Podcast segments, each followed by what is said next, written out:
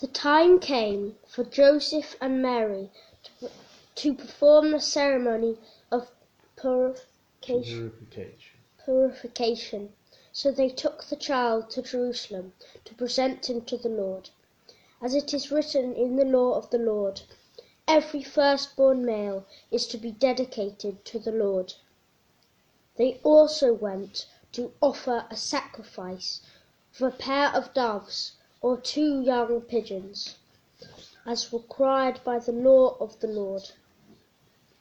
As, the as that time there was a man named Simeon living in Jerusalem.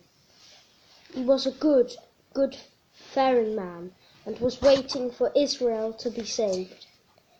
The Holy Spirit was with him and had assured him that he would not die before he had seen the Lord's promised Messiah. Led by the Spirit, Simeon went into the temple.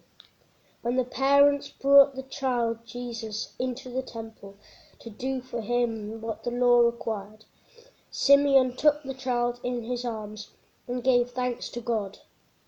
Now, Lord, you have kept your promise, and you may let your servant go in peace.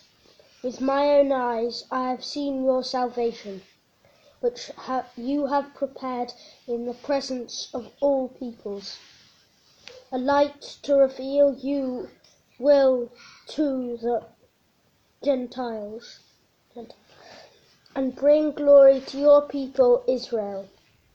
The child's father and mother were amazed at the things Simon Simeon and about him.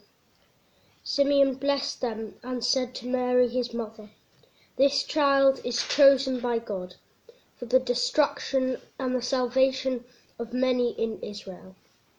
He will be a sign from God, which many people will speak against, and so reveal their secret thoughts.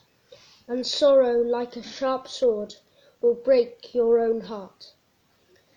There was a very old prophet. There was a very old prophet, a widow named Anna, daughter of Phanuel of the tribe of Asher. She had been married for only seven years and was now eighty four years old. She never left the temple day and night. She worshipped God, fasting and praying. That very same hour she arrived and gave thanks to God and spoke about the child to all who were waiting for God to set Jerusalem free.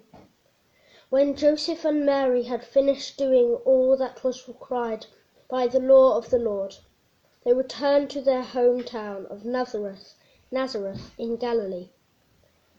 The, the child grew and became strong. He was full of wisdom, and God's blessing were upon him.